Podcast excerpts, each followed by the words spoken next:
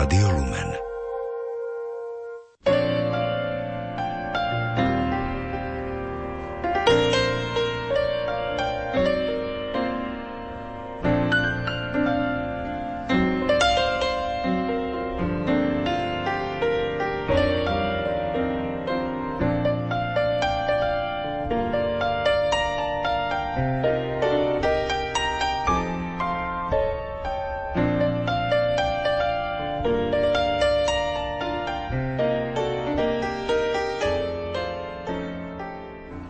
Globalizácia prináša so sebou prirodzene konkurenciu, ale ponúka aj šance. Mnohým firmám však chýba kreativita. Nevidia svoje silné stránky a reagujú so strachom. Prepúšťajú zamestnancov a orientujú sa len na znižovanie nákladov. To sú staré dogmy. Naproti tomu je katolícka cirkev vo svojom učení dostatočne flexibilná a diferencovaná. Ak by ste, milí poslucháči, typovali, že autorom týchto slov je niektorý vychytený európsky ekonóm, trafili by ste trošku vedľa. Človek, ktorý ich vyslovil, síce pôsobí ako ekonóm, ale iba v rámci benediktínskej rehole.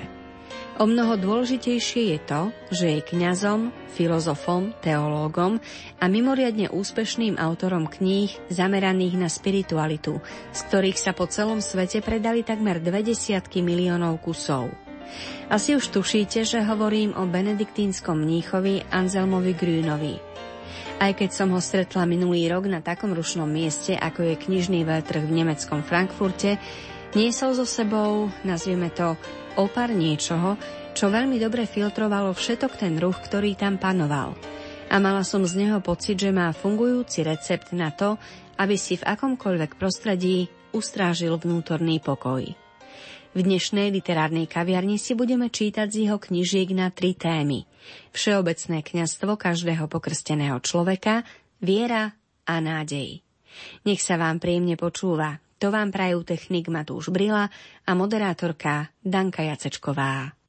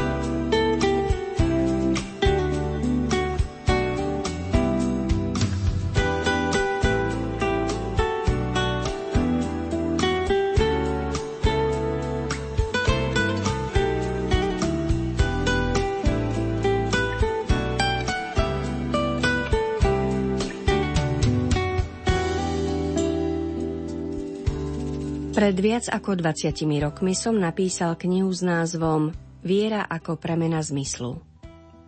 Pri tomto výraze som sa odvolával na príbeh Toma Sojera, ktorý musel za trest pre nevhodné správanie natrieť 20 metrov dlhý plot. Keď sa mu kamaráti posmievali, začal predstierať nevýdané potešenie z práce, aby tým zlomil osteň výsmechu. Reakciou bol ich veľký záujem o natieranie plota. Keďže chceli natierať všetci, museli zaplatiť Tomovi dopredu. Až potom mohli zažiť vytúžené potešenie. Viera je spôsob, ako dať prežívanej skutočnosti nový význam aby sme ju dokázali vnímať v novom svetle.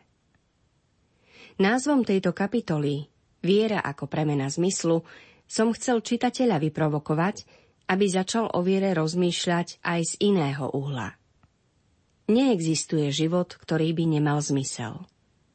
Otázkou ostáva, či naše chápanie zmyslu zodpovedá alebo nezodpovedá skutočnosti.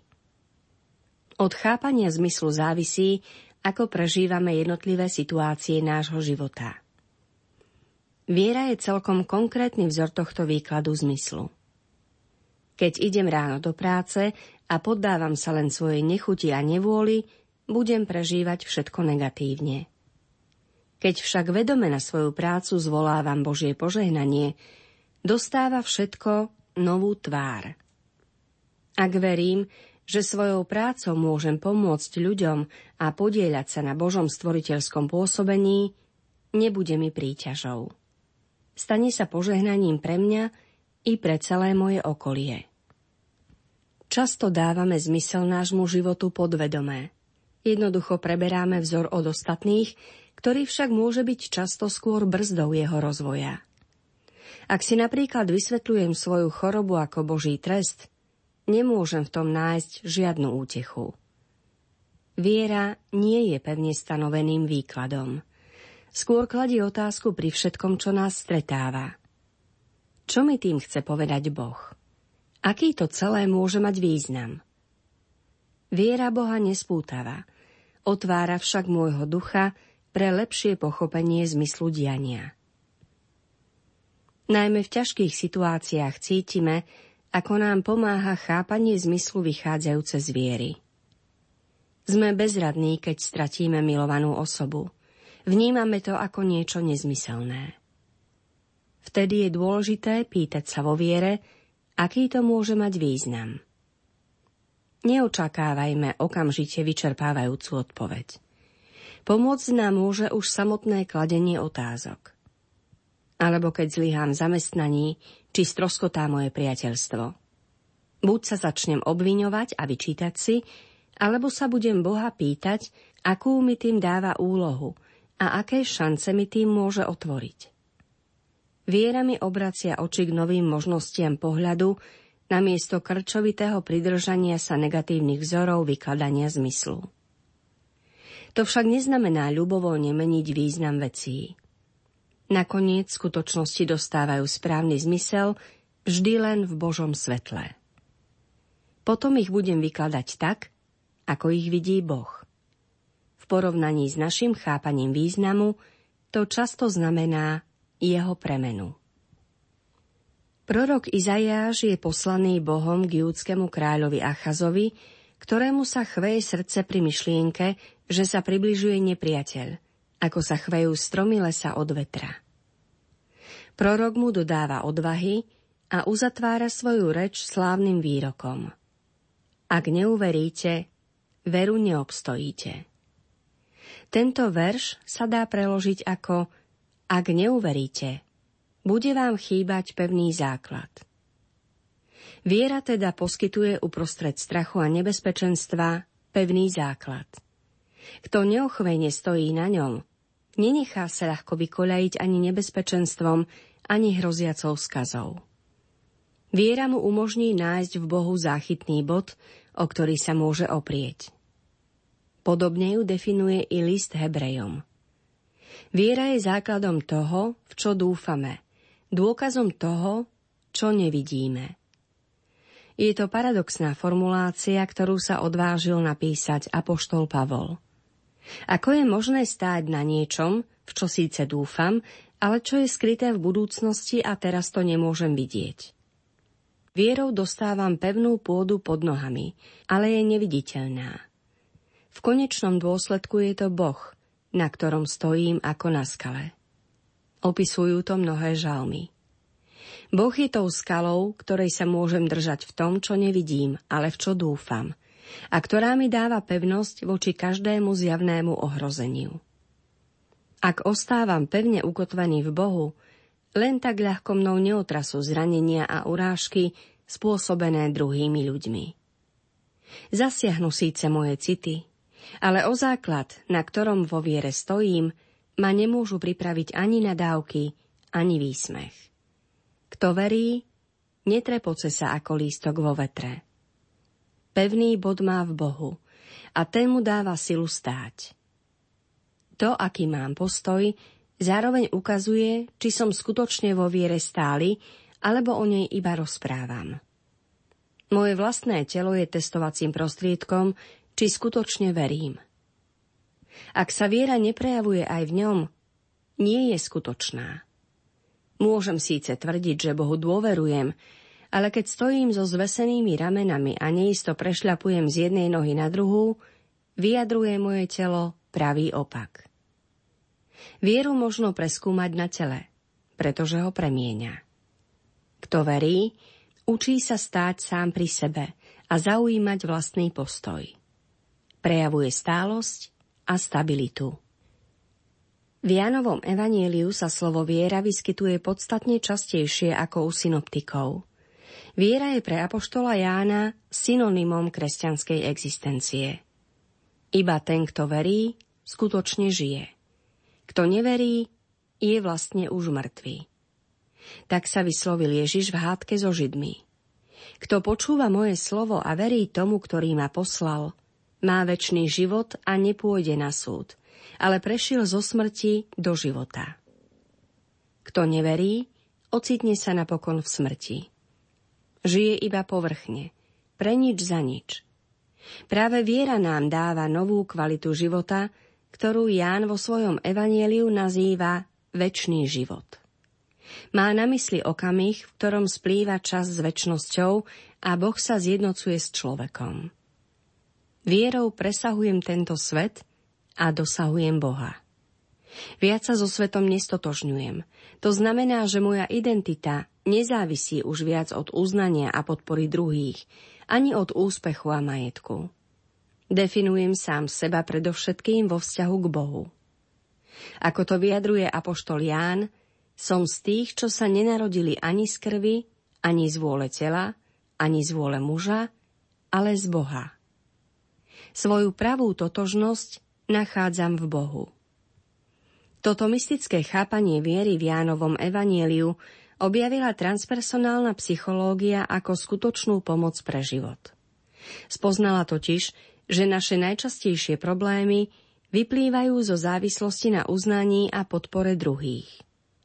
Myslíme si, že najdôležitejším prameňom našej spokojnosti sú vzťahy k iným – Takto sa však stávame od nich úplne závislými.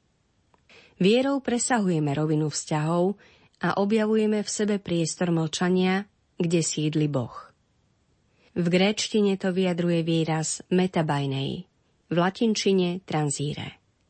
Obidva znamenajú prechod z jedného sveta do druhého. Ján používa toto slovo ešte v jednom prípade, pri opise umývania nôh bolo pred veľkonočnými sviatkami. Ježiš vedel, že nadišla jeho hodina odísť z tohto sveta k Otcovi. Pascha znamená doslova prechádzanie. Izraelský národ prešiel z Egypta do zasľúbenej zeme, v ktorej mohol naplniť svoju identitu. Smrťou na kríži prechádza Ježiš z tohto sveta do sveta Božieho a berie nás so sebou – Krížom stratil svet nad nami moc a cezeň prechádzame k Bohu. Boží svet nás neočakáva až po smrti, pretože už teraz sa vydávame s Kristom z tohto sveta do vnútorného sveta Boha, sídliaceho v našej duši, do vnútorného priestoru ticha a mlčania. Tento priestor vo mne mi dáva silu zbaviť sa vplyvu sveta. Tu som voľný, sám sebou – Nikto ma nemôže zraniť a nemá nado mnou moc. Viera je preto v Jánovom evanieliu tiež cestou k slobode. V nej prijímam svoju pravú dôstojnosť, ktorá pochádza z Boha a nie z tohto sveta. Túto skutočnosť viery vyjadrujú aj Ježišove slová, ktoré vyriekol pred Pilátom. Moje kráľovstvo nie je z tohto sveta. Platí to aj o nás, pretože naša kráľovská dôstojnosť nepochádza z tohto sveta. On nemá nad ňou moc a nikto nám ju nemôže vziať.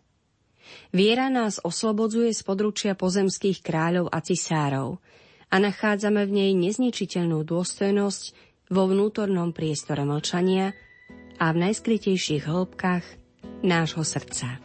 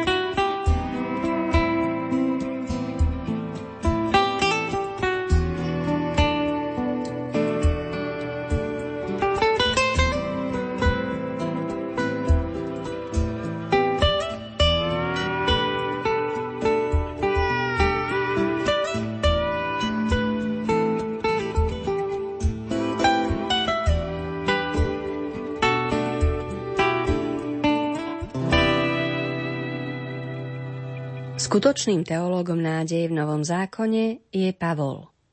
V 8. kapitole v liste Rimanom píše o tejto čnosti. Lebo v nádeji sme spasení. Ale nádej, ktorú možno vidieť, nie je nádej. Lebo kto dúfa v niečo, čo vidí? Ale ak dúfame v niečo, čo nevidíme, trpezlivo to očakávame. Ježiš Kristus nás už vykúpil a oslobodil od hriechu. Máme už podiel na jeho božskej láske, ale ešte nie sme v cieli. Zatiaľ sa podielame na nádeji. Kristovo vykúpenie však ešte nevidíme. Môžeme tomu veriť a sme schopní v to dúfať. Dúfať možno len v to, čo nevidíme. Ináč by sa nedalo hovoriť o nádeji. To, čo spôsobil Kristus v hĺbke našej duše, zostáva neviditeľné. Svojou smrťou na kríži nás ospravedlnil. Nepotrebujeme už dokazovať svoju hodnotu. Kríž nesie posolstvo. Bohom si milovaný bez podmienok. Jeho láskou je prikrytá aj tvoja vina. Túto zväzť nemožno nejako dokázať, lebo postihuje niečo neviditeľné. Už teraz nám dáva nádej účasť na skutočnosti, že sme Bohom bezvýhradne milovaní a že naša vina je odpustená. Spásu, ktorú nám získal Ježiš, očakávame trpezlivo. Je síce už prítomná, ale v plnosti sa ešte len zjaví. A práve nádej nám dáva silu trpezlivo čakať. V 5. kapitole videl Pavol súvislosť medzi nádejou a trpezlivosťou ináč. Veď vieme, že súženie prináša trpezlivosť. Trpezlivosť osvedčenú čnosť a osvedčená čnosť zasa nádej. A nádej nezahambuje, lebo Božia láska je rozliata v našich srdciach skrze Ducha Svetého, ktorého sme dostali. Pavol nás vyzýva, aby sme sa nevyhýbali trápeniam tohto sveta. Nádej, ktorej nás učí, nesmie viesť k úniku zo sveta. Naopak, ona nás uschopňuje trpezlivo znášať nepriazeň sveta a osvedčiť sa v ňom. To bude potvrdením jej účinku. V skutočnosti ide o akýsi kruh. A hoci naň hľadíme z ktorejkoľvek strany, privádza nás to k rovnakému výsledku. Nádej prebúdza trpezlivosť a naopak. Trpezlivé znášanie ťažkostí vedie k nádeji. Ale jej hĺbšia podstata spočíva v tom, že už bol na nás vyliatý duch svetý, ktorý sa stotožňuje s láskou ním vtlačenou do nášho srdca. Láska je naplnením najhlbšej túžby v našom srdci. Ona je zárukou, že nádej nesmeruje do prázdna. Pavol ju chápe ako postoj, ktorý nám pomáha vytrvať v tomto svete bez toho, aby sme rezignovali a stávali sa závislými na súčasných konfliktoch. V žiadnom prípade však nie je útekom od každodenných zápasov – skôr nám dodáva odvahu čeliť nepríjemnostiam a dobre obstáť. Pretože v láske máme pevnú oporu. môžeme sa bez strachu pustiť do riešenia problémov našich čias. Pavol nechápe nádej iba ako postoj, ktorý človeku pomôže zvládnuť všedný život.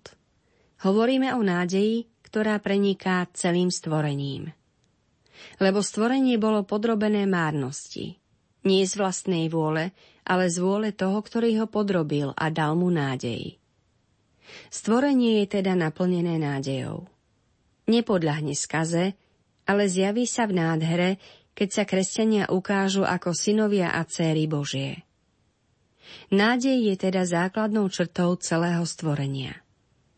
Bráni nám podliehať a oddávať sa fantastickým predstavám o konci sveta alebo veriť priam strašidelným, pesimistickým scenárom o budúcnosti ľudstva. V skutkoch apoštolov nám Lukáš na rôznych miestach ukazuje, že skutočným základom kresťanskej nádeje je zmrtvých stanie. Snaží sa vysvetliť tajomstvo Ježišovho zmrtvých stania s pomocou Žalmu 16. Aj moje telo odpočíva v nádeji lebo nenecháš moju dušu v podsvetí a nedovolíš, aby tvoj svetý videl porušenie. Ježiš sa často modlil žalmy a živil sa nádejou, ktorú odtiaľ čerpal. Preto, ako mieni Lukáš, v nádeji na zmrtvých stanie dokázal podstúpiť smrť. Lebo v žalme 16 našiel prisľúbenie, že Boh nedopustí, aby sa jeho telo porušilo. Aj v samotnej smrti spočíva Ježišovo telo v istote nádeje.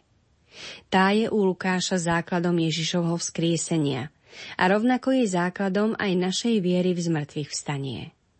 Tiež smieme dúfať, že nás vzkriesi Boh.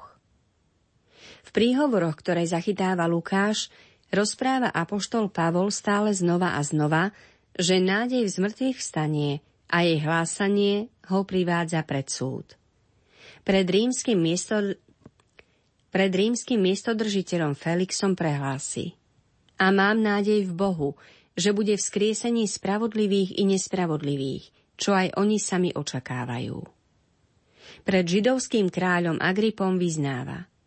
A teraz stojím pred súdom pre nádej z prislúbenia, ktoré dostali od Boha naši otcovia. Pretože Ježiš bol vzkriesený z mŕtvych, máme istú nádej na vlastné vzkriesenie. Ona je charakteristickým znakom novej cesty zvestovanej Pavlom v skutkoch apoštolov. Nádej v nej poukazuje na skutočnosť, že koniec ľudských možností zďaleka nepredstavuje koniec možností Božích. Neobmedzuje sa na pokoj darovaný Kristom v pozemskom živote alebo na odpustenie hriechov, ktoré prežívame už v súčasnosti. Jej cieľ sa naplní až okamihom smrti. Pre Pavla je nádej v zmrtvých stanie stredobodom kresťanskej viery. Ak len v tomto živote máme nádej v Kristovi, sme najúbohojší zo všetkých ľudí. Kresťanská viera znamená viac, ako vsadiť na Krista nádej len v tomto živote, teda dôverovať, že vylieči moje rany a pozdvihne ma zo zeme. Pravá nádej smeruje ku Kristovi, ktorý nás vzkriesi zo smrti a vovedie nás do Božej slávy. Len nádej, ktorá odoláva smrti, nás skutočne nesie. Z mŕtvych stanie je základom našej nádeje, ktorou viac nič neotrasie. Ani ťažkosti, ani smrť milovaného človeka, ani vlastná smrť.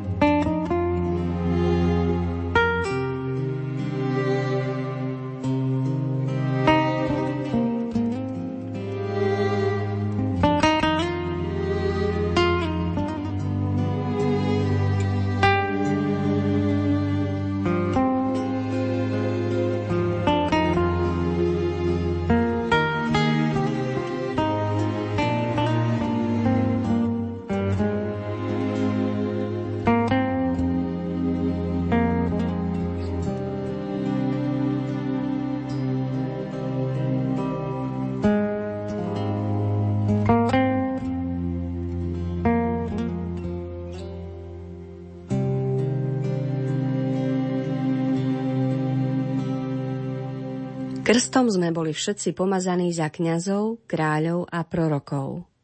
Byť kňazom teda neodmysliteľne patrí k životu každého kresťana. Druhý vatikánsky koncil zdôvodnil kňazstvo všetkých pokrstených tým, že vo všetkých dielach zodpovedajúcich kresťanským hodnotám prinášajú svoju duchovnú obetu a tak zvestujú skutky toho, ktorý ich z temnôt povolal do obdivuhodného svetla. Ako Kristovi učeníci majú zotrvať v modlitbe a spoločne chváliť Boha, seba samých prinášať ako živú, svetú, Bohumilú obetu, všade na zemi o Kristovi svedčiť a nádej na väčší život, ktorú v sebe nesú, obhájiť pred každým, kto ich k tomu vyzve. Veriaci realizujú svoje kňazstvo prijímaním sviatostí, modlitbou, vzdávaním vďaky, svetým životom, seba zaprením, a činorodou láskou. Čo znamenajú tieto abstraktné slová pre moje kňastvo? Chcem vám vysvetliť, ako ja sám na základe citovaného a tiež na základe archetypických obrazov kňastva chápem svoje vlastné, všeobecné kňastvo, do ktorého som bol, tak ako každý kresťan, pomazaný krstom. To, čo koncil vo svojej výpovedi ako prvé o kňastve všetkých veriacich spomenul, je prinášanie duchovnej obety. Čo to vlastne znamená? Obetovaním sa myslí priniesť Bohu niečo pozemské, čím uznáme, že to patrí jemu. A znamená to pozemské premeniť na božské. Byť kňazom potom pre mňa znamená to, aby z každej mojej práce bolo jasné, že patrím Bohu, že slúžim jemu a nie sebe samému. A znamená to aj to, že v spôsobe, akým žijem a pracujem, môžu ľudia Boha uvidieť a zakúsiť. V konečnom dôsledku ide o naplnenie benediktínskeho mota, aby bol Boh vo všetkom oslávený. Cesta premeny pozemského na božské vedie podľa mňa cez modlitbu, v ktorej všetko pozemské, teda prácu, telo a dušu s jej priepasťami a zraneniami, prenechám Bohu – a prosím ho, aby toto všetko prenikol svojim svetlom a svojou láskou. Boh chce do tohto sveta vstupovať a byť v ňom svetlom, nie len cez moje silné stránky, ale aj cez moje slabosti. K premene pozemského na božské dochádza aj prostredníctvom chvály Boha, ktorú koncil chápe ako jednu z úloh kňaza. Tým, že Boha, ktorý stvoril celý vesmír, začnem chváliť, uvidím celé jeho stvorenie v úplne inom svetle. Už viac nebudem fixovaný iba na problémy sveta. V chvále Boha sa ukáže celá jeho krása. Krása, ktorá preniká všetko, čo je okolo nás. Keď sa zídu kresťania, aby spoločne Boha chválili, vykonávajú tým vlastne kňazskú službu. Predovšetkým organista, zbormajster, aj tí, ktorí v zbore účinkujú, majú svoj podiel na kňazskom úrade, ak sa starajú o to, aby chvála Boha zaznela v jej plnej kráse a dôstojnosti. Druhú úlohu kňaza vidí koncil v ohlasovaní toho, čo Boh koná a vo svedectve o Kristovi.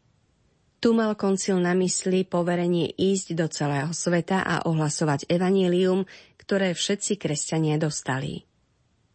Ohlasovanie Božieho slova nie je len vecou vysvetených kňazov, ale všetkých kresťanov, predovšetkým teológov, básnikov a spisovateľov. Niektorí to chápu tak, že stoja na každom rohu a hovoria ľuďom o Kristovi. Niekedy to môže byť aj dobré, no občas to pôsobí trápne a tak trochu aj dotieravo.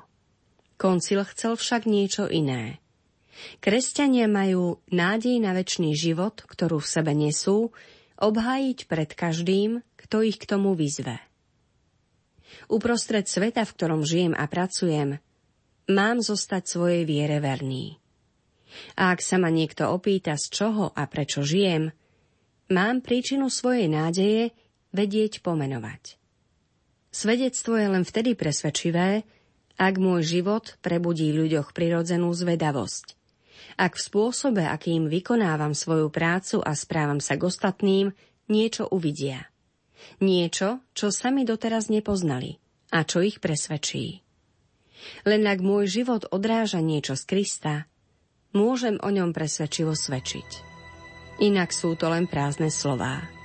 thank you